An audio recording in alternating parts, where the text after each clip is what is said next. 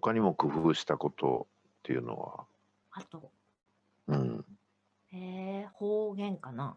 方言。方言を工夫？うーん、でも別に方言を最初から喋っていたわけではなくてうん。最初はもうほんと私もガチガチのマニュアルにとらわれたああ、そうか、マニュアルでは何、標準語で話すようにってガイドがあるんですか？そうですね、もう接客用語がきちんとああ、そうかそうか。はい、もうクレーム対応もですけど、全てやっぱりマニュアル化されてますので、もう、そこから自分の言葉を発するなんていう意識がまずなくて。なるほどな。多分、聞ロいてボくッだトさっ化てにる方近もい、うロん。ボットみたいな感じになるんだ。そう。もうそこからですかね。方言を使うというよりも、自分の言葉でお客様に自分の気持ちを伝えてもいいんだっていうところなったんですけど。うん。うーん。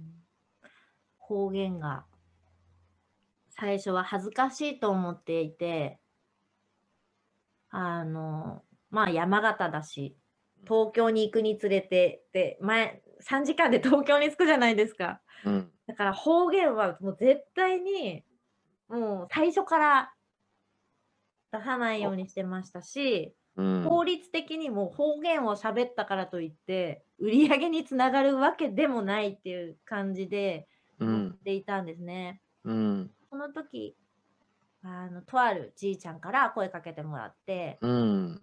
あの、これもちょっとブラックな久美子の話になっちゃうんですけどあの、コーヒー注文いただいて出してそしたら呼び止められたんですよね。うん。私はすごくめんどくさかったんです。ほんとに。方言嫌だなみたいな感じで、顔にも出してないんですけどうん。したら、そのお客様がうん、もう1回戻ってこいみたいな感じで、うん。私を呼び戻して、うん。お前どこのやつなんだみたいな。うで、ん。私が、ま、めんどくさいなと思いながらもうん。 思いながらもうん。ものすごい、うーん、心を込めて、うん。私、山形なんです。終わりっつって、もうバババババって言っちゃったんです ね。もう、これ以上話しかけんなぐらいの終わりっつって言っちゃっもたの。うはい。そした山ら形ですって。山形ですって言って、わって言っちゃった言っと。ちゃうっん。た。うん。そしたらですうね、ん。もうおじいちゃんまた声かけんですよね。さらにおっきい 声で、さら「おに大きいい！」声で、おいっつって。で、え、でおじいちゃんなんて言うわけ？もう戻ってったらうん。 「お前山形か」つっうて、ん。今度うん。は突然うん。自分の話をしだしたんですよ。「実はよ、俺」って。うん。 「3年に1回仕送りしてたんだけど」みたいな。うん。うん。うーん、でもそこから、いよいよ今日帰るんだよみたいな感じでうーん。私はなんかその話を聞いてるうちに、ああ、と思い思いましたね。ああ、なんてことをしてしまったんだっていう。うん。もうなんかほんと恥ずかしかったというか、悲しかったというか、自分に。なんか、ああ、みたいにすごく衝撃を受けましたね。もうこの話をすると、ほんとにまた泣いちゃうの。 泣いちゃう、もうこれ昨日も泣いた。もうどうしよう。そうなんですよ、ほんと。なんかね、いつの間にか、私はなんだろうな。うーん。仕事も好きだし、お客様も好きだしって思ってたんですけど、うん。でもどこかではあ、泣いちゃう。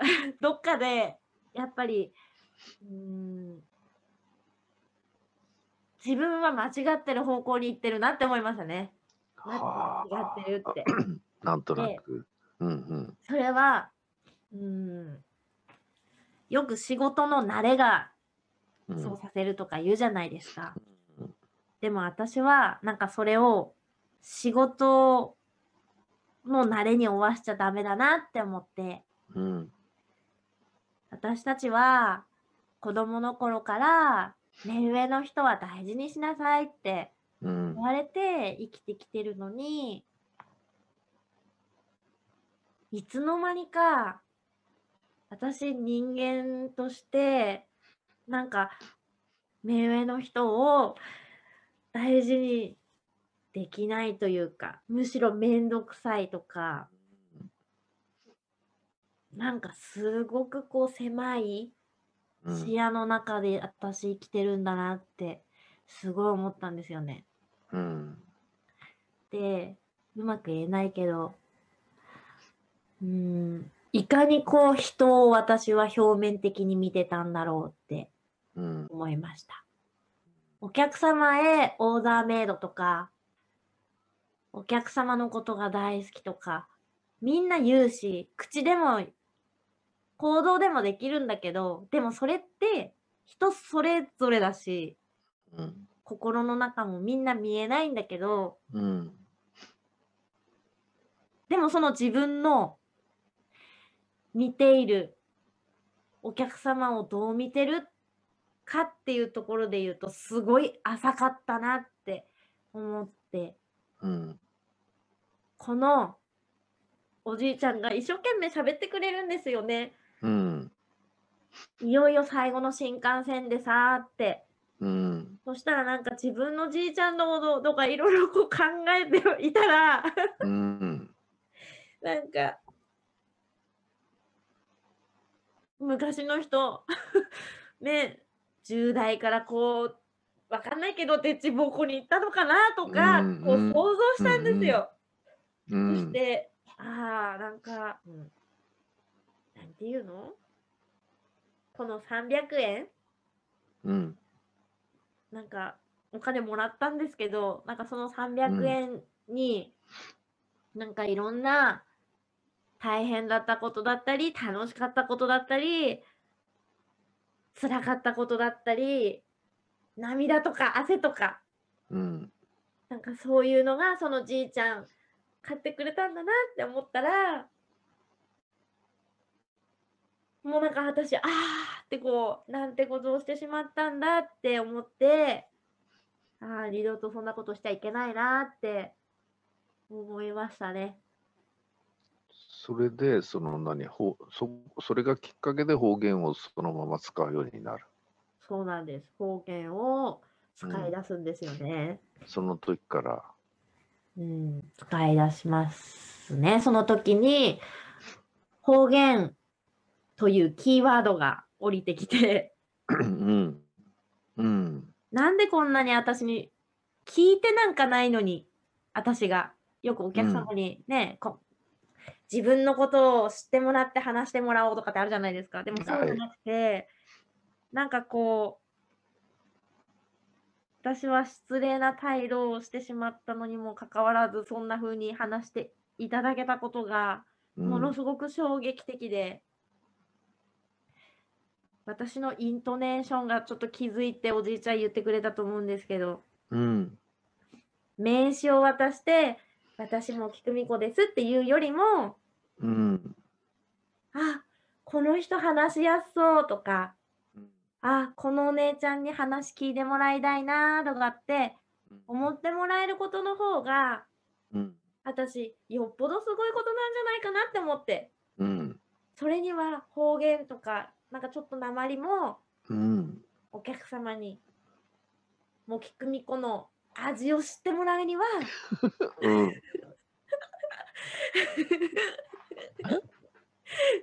なんかいいのかなって思ってはあはあはあはあ。で会社に帰って私の大好きな上司に相談をしたんですね、うん。まあマニュアルが多いうあの接客のところですから、うん。まあ方言使っていいのかなとうん。でも今日こんなことがあったんだという話を、そのじいちゃんの話をはい。で私すごく最低な接客をしてしまったんだっていうことを正直に伝えうん。なんかでも方言になんかそういう力ってあるのかなとか言っている時に私の上司が「久美子あのね」って「マニュアルはもちろん大事だよ」ってでもその紙には書かれてないようなことがお客様に喜んでもらえるんだったらそれを考えなさいってよろこの人が喜んでくれるんだかどうなのか自分で考えなさいってうん。喜んでくれるんだったらやりなさいっていうメッセージだったんですね。なるほどね。うん。うんだからその日から方言をバンバン使い出してうん。時にはものすごい場違いのところに社長さん同士があの商談しているところにこのままノリノリで行ってしまったこともあって僕怒られてしまってはいえーでまあいろんなね工夫を重ねてきてまだ細かい話もたくさんあるんでしょうけどうんうんその3万から7万かそれがどのぐらいまでいくんですか結果的に。 50万ぐらいですかねうーんそれは会社の人も驚いたでしょ驚いてたと思いますう。ふみこどうやって売ってんだって言われなかった上司に。言われましたでなんて答えたんですか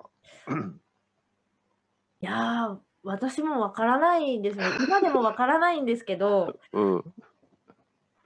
でも研修でも皆さんにもお伝えするんですが、うん本当にわからないんです。 うんなんでかはわからないけど、でもみんな勝手に買ってくれるんだって。勝手に買ってくれるんだって売らなくても勝手に買ってくれるんだと。そうなんです。今月何が、まあ、キャンペーンとかいろいろ私たちもあったりとかするんですけど、うん何今月久美ちゃんキャンペーンで頑張ってんのって言ってくれてあお客さんが。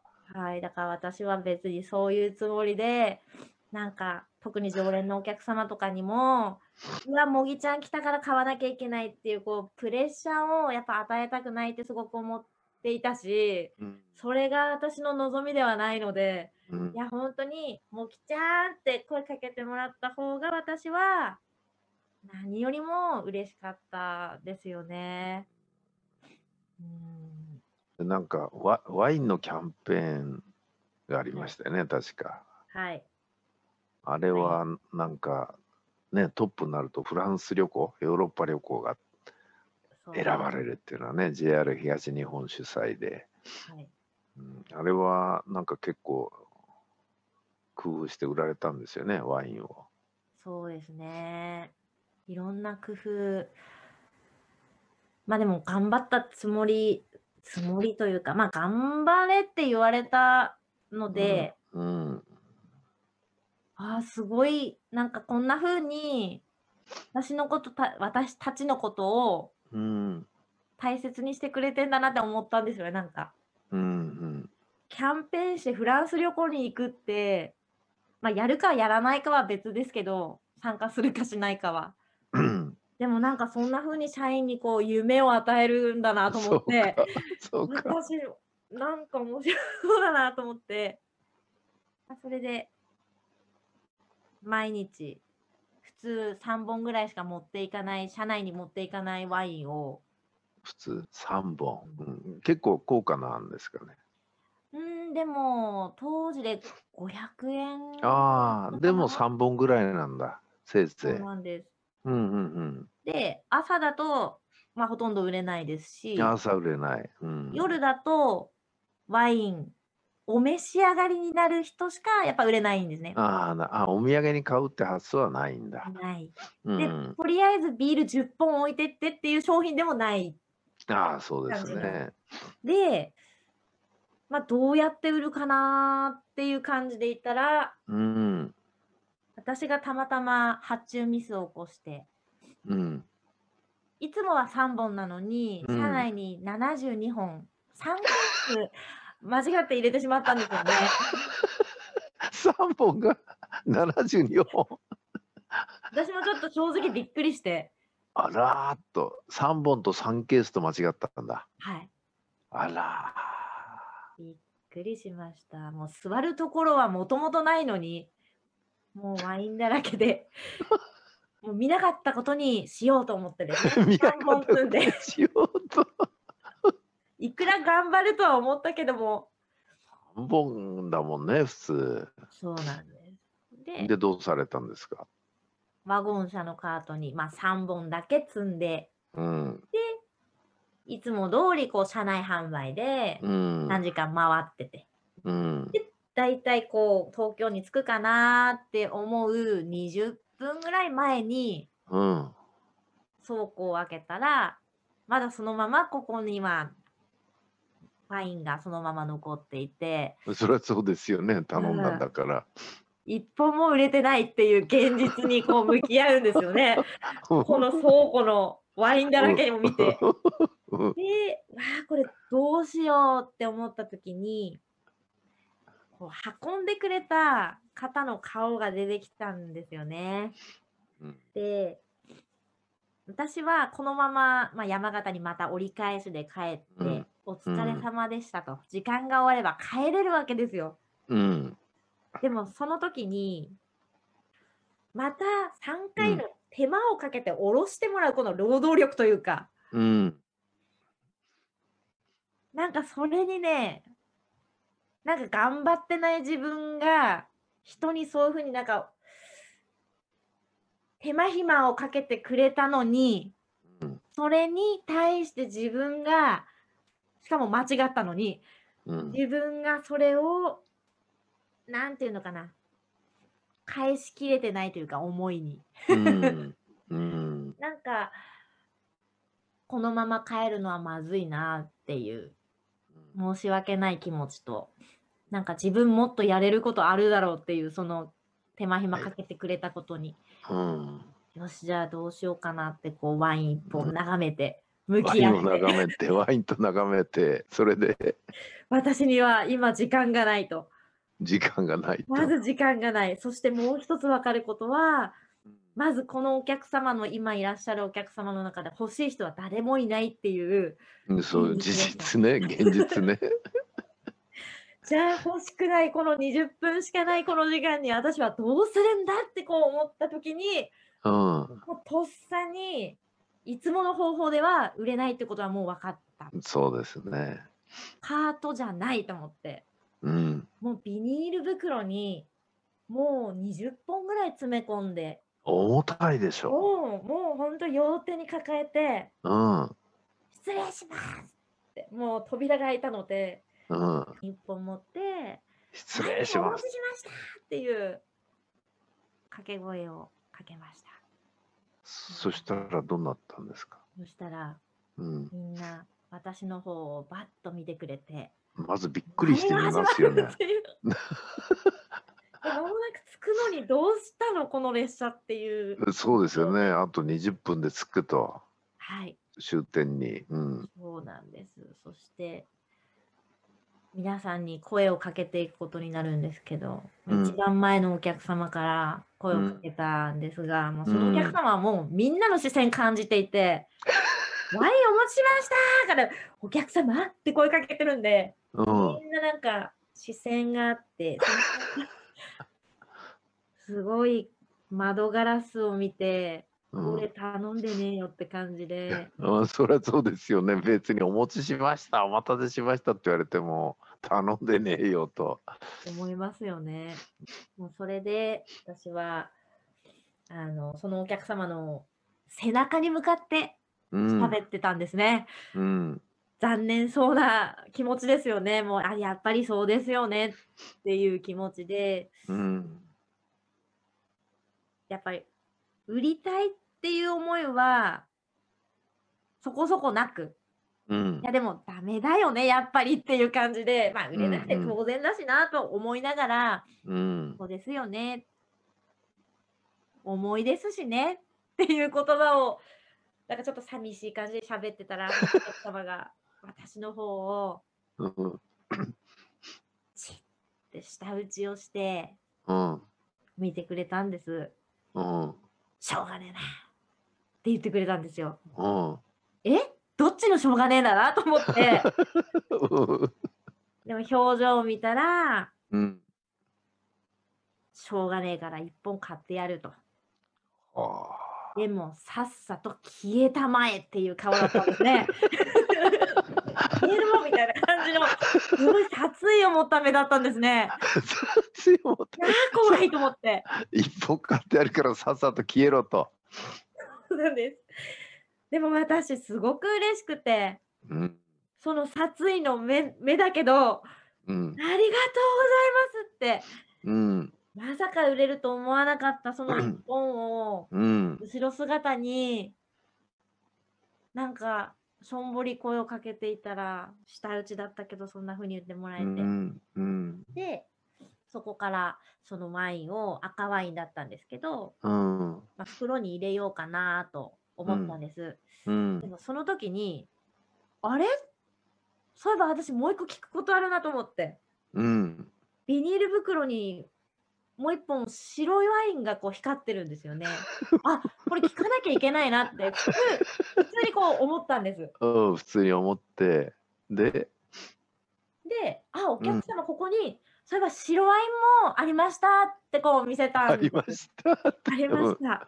うんそしたら、お客様は、えっていう顔になったんですよねそ。りゃそうですよ仕方ないから一本買ってあげたのにえなんかこいつ調子に乗ってもう一本進めてきたぞみたいな顔に変わってうんですね、うんうんで私は次のこと考えてて、うんあそういえばこのお客様今から会社に行くの旅行に行くのとか思ってあこのままビニール袋に持たせたら危ないなと思って、うんあちょっとお待ちください、うんお客様のところ去って倉庫行って、うんなんか安定する箱みたいなうんものを探したんですねなんか白黒入れられるようなそうですうんであこれいいなと思ってうんまあ綺麗なラッピングじゃなくてこう持ってったんですけど、うんそしたらお客様が「お待たせしました!」ってニコニコして戻ってたら「お前なんか待ってねえよ!」って言われて急に「お前赤ワイン買う」ってしょうがなく言ったで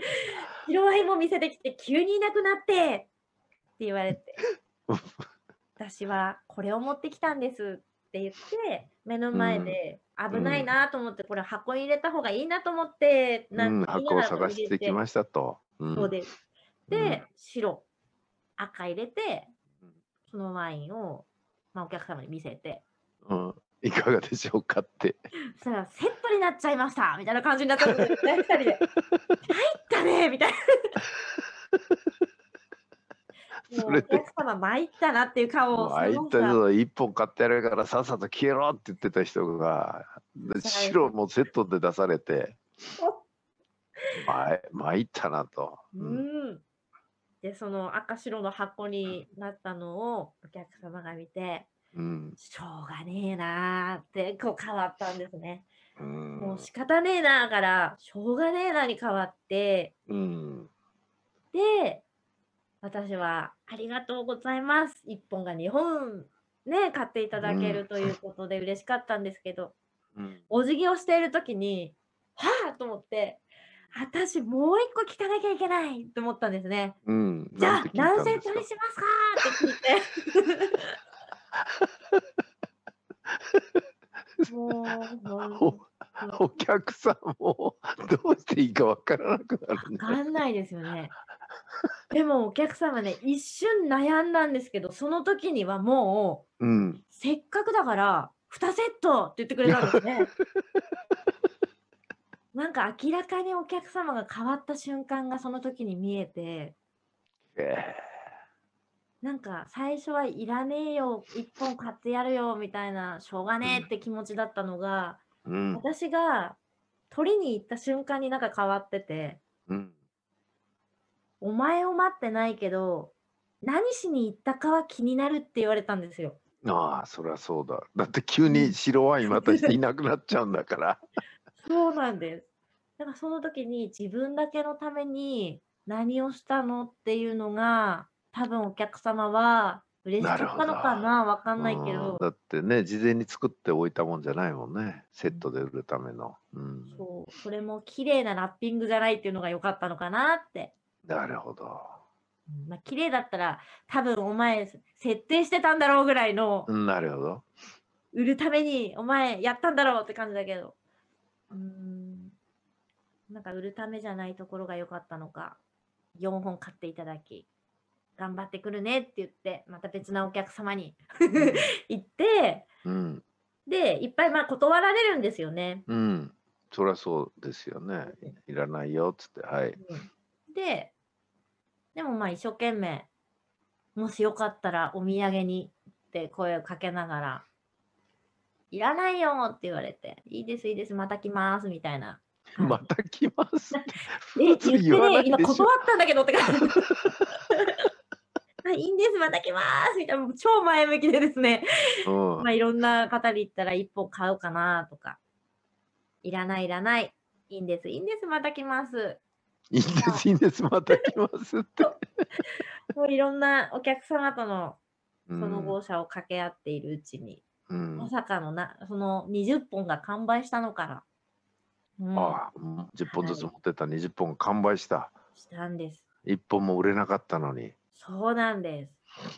その間に、またビニール袋を空っぽになって、うさっんきまで全員に声かけたお客様の前を私が通るわけですよ。うんうんうんもう、私の気分 最高。もうみんな見てるみたいな感じですよね。うんもう で周りのお客様もうん すげえこいつっていう顔であなるほあどんなにいっぱい持って重たい思いしてたのに空だぞとそうでまた20本ずつこう入れてまたでまた72本なんであおと 72 50本ぐらい残ってた んでまたこおう声かけに戻ってってうんでそのお客様にどんどんこう声をかけてうん断られたお客様にもまた断れあの声かけてはい。さっきまた来ますってまた欲しくなるかもしれないじゃないです か。なのそで、れではい。あの、まあ、声のかけ方は買ってなんてもちろん言わず、まだまだいっぱいありますからねって商品見せるだけ。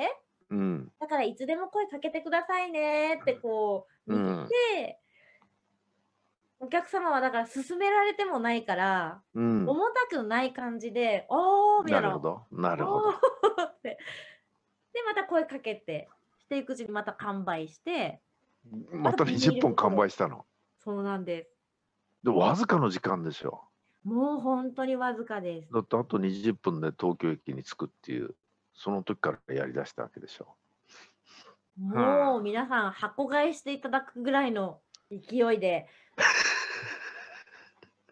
ものすごい最後早かったです最後はうん断られたお客様たちから最後買い占めていただいたような感じだったんですねいや買い占めたってそうするとその72本残ってたのが最終的には何本まで売れるんですか あ全部完売しましたそう一本も売れなかったのに 売れなかったのにわずか20分ではい3ケース72本はいやりましたね、もう気づけばうん、断られた方が、うんやっぱ人の心理って変わるのかなって思ったけど、うんそうですねなんか私がその空間にいる間にすごくそのじ部屋が変わってったんですよ。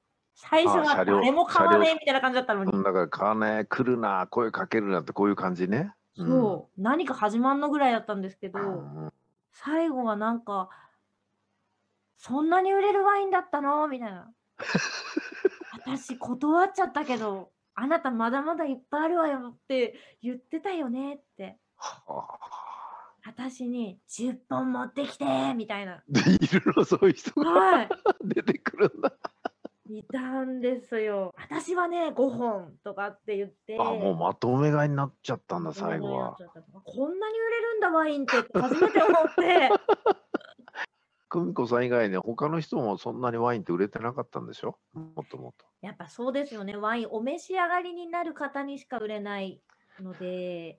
そうですよね。うん一回往復したぐらいで数本売れるか売れないかと。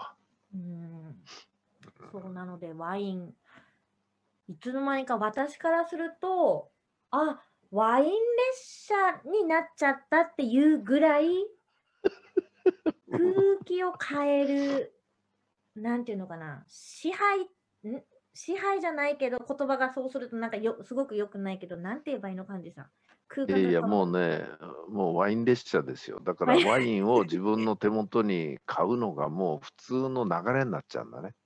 うんで、ベースはね、やっぱりあなたが売りつけようとしてないじゃない。うんいいつもね、久美子さんがよくうんおっしゃる、その、売ろうとはしないと。うん、ただありますよと。あるんだよねみたいな。で、断られたらまた来ますよと。うんでも買ってくださいって言わないでしょ。言わないですね。あの、買ってくださいって押されると人ってやっぱり嫌になるんですよ。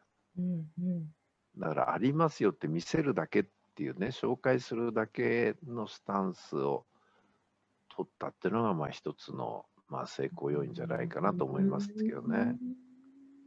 で、どんどん買うと群衆心理って、うん特に日本人は得意なんですよ。周りが買うと自分も買うっていうのがね、出やすいわけですよ。うん周りに同調しやすい民族特性があるから。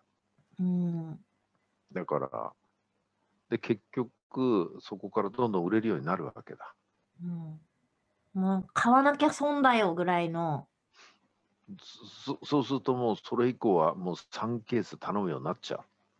そうですね。もうその時に東京に着いてすぐに72本追加して帰ってきました。うんそれでその72本つ追加して山形行きの方ではどのくらい売れたんですか その時も72本完売。下りも。下りも乾杯。もうこうやってうん、欲しくない方々にも自分が欲しくさ、うん、欲しくなってもらえる空間を作り上げればそうなおん客様は喜んで喜んなぜかで買っちゃうっていう売らなくても喜んで買っていただけるんだとそうそれもみんな楽しく楽しく知らない人たちなのにいあやなたも知らないです買よったのみんな。あなたも買ったの うん私も買うわとかそうそう。なんかそういう空間になって、多分みんな、私からワイン買ってくれた人、覚えてるんじゃないかなって思う。ああ、覚えてるじ ゃん、ね。もう車両の空間が心地よい空間になるんだ、乗ってる人が。うん、面白かったですね。そういう意味では、その今の言葉をそのまま受ければ、あの、車内販売員っていうのは、車両の空間クリエイターっていうことですよね。ああ、す想像ごしい。ねえ。そうすると、その空間の質によってお客さんの意識、行動が変わってくるから、おーっていうふうにこう分析できますよね。すごい。今そのれはね、販売の気を究極のなんかこう今まで語られてないところの一つかもしれないですね。うんクリエイター。いいですね。